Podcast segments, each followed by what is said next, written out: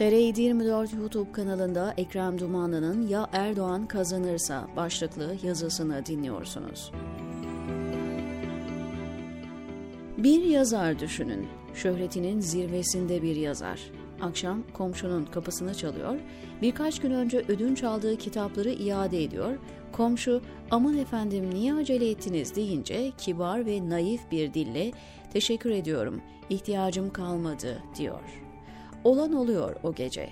Sürgündeki yazar önce kısa bir mektup yazıyor, dostlarıyla helalleşiyor adeta. Vefa borcunu ödüyor ev sahibi ülkeye. Dünyaca ünlü yazar tıraşını oluyor, kravatını takıyor, elindeki zehir dolu şişeden birkaç yudum alıyor ve yatağa uzanıyor.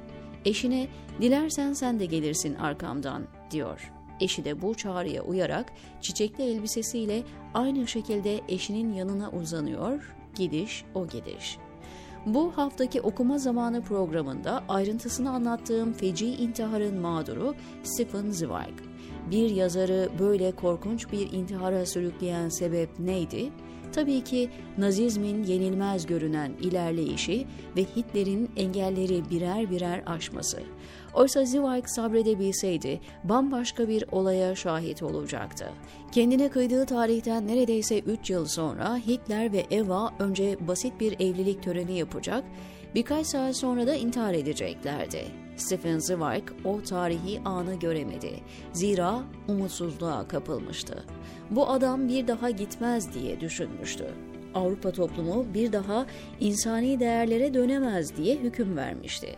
Oysa tam 3 yıl sonra Hitler tarih sahnesinden silinmiş, Avrupa o korkunç olaydan ders çıkararak yeni değerler manzumesi oluşturmuştu. Niye anlatıyorum bu hazin hikayeyi? Yaklaşan seçimin normal şartlarda kaybedeni belli. Erdoğan. Bütün anketlerde aynı gerçeği ifade ediyor. Sokağın nabzı da Erdoğan ve rejiminden duyulan bıkkınlığı gözler önüne seriyor. Farklı siyasi eğilimdeki partilerin Erdoğan'ın otoriter rejimine karşı bir araya gelmesi de boşuna değil. 20 küsür senedir ülkeyi yöneten, ilk 10 yılında verdiği sözler ve vaatleri teyit eden icraatlarıyla dünyanın ilgi odağı haline gelen AK Parti'den bir eser kalmadı artık. Yolsuzluk, hırsızlık, rüşvet, kamu imkanlarını kullanarak kişisel servet edinme, adam kayırma gibi uygulamalar günlük hayatın rutini oldu.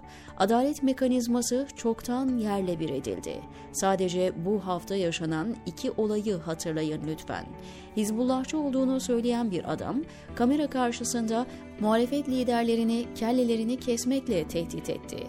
Ne oldu? Adam ifadesi alındıktan sonra serbest bırakıldı. Gazetecilerin ya da herhangi bir sosyal medya kullanıcısının attığı eleştirel mesajlardan cımbızla suç devşiren savcılar, kelle kesici çakma IŞİD militanının sözlerinde suç unsuru bulamadı. Ya İyi Parti'nin kurşunlanmasına ne demeli? Erdoğan'ın İyi Parti Genel Başkanı Meral Akşener'i canlı yayında hedef tahtasına koymasının hemen ardından kurşunlama hadisesi yaşandı. Kurşunlar Meral Hanım'ın fotoğrafının olduğu yere isabet etmiş, mesaj gönderilmişti. Olayın faili nerede şimdi? O da serbest bırakıldı. Yargı bu durumda ev hanımlarına, öğretmenlere, akademisyenlere, gazetecilere terörist yaftası vuran diktatörlük bütün muhalifleri sindirmiş durumda. Medya onun borazanı, yargı onun köpeği, bürokrasi onun maşası. Ne var ki hayatı toz pembe göstermek için beyin yıkama faaliyetine aralıksız devam eden rejim unsurları ekonomideki iflası gizleyemiyor. Enflasyon dünyada eşi benzeri görülmemiş bir şekilde yüksek. Sürekli karşılıksız para basılarak yalancı bir bahar havası oluşturulmak isteniyor nafile. Bütün bu rasyonel gelişmelere bakınca bu iktidarın tarumar olması kaçınılmaz. Dünyada da sistem hep böyle işliyor. Hazinesi iflas ettirilmiş, yargısı çökertilmiş, medyası esir alınmış, zulmü ayyuka çıkmış bütün sistemler seçmen tarafından sandıkta cezalandırılıyor.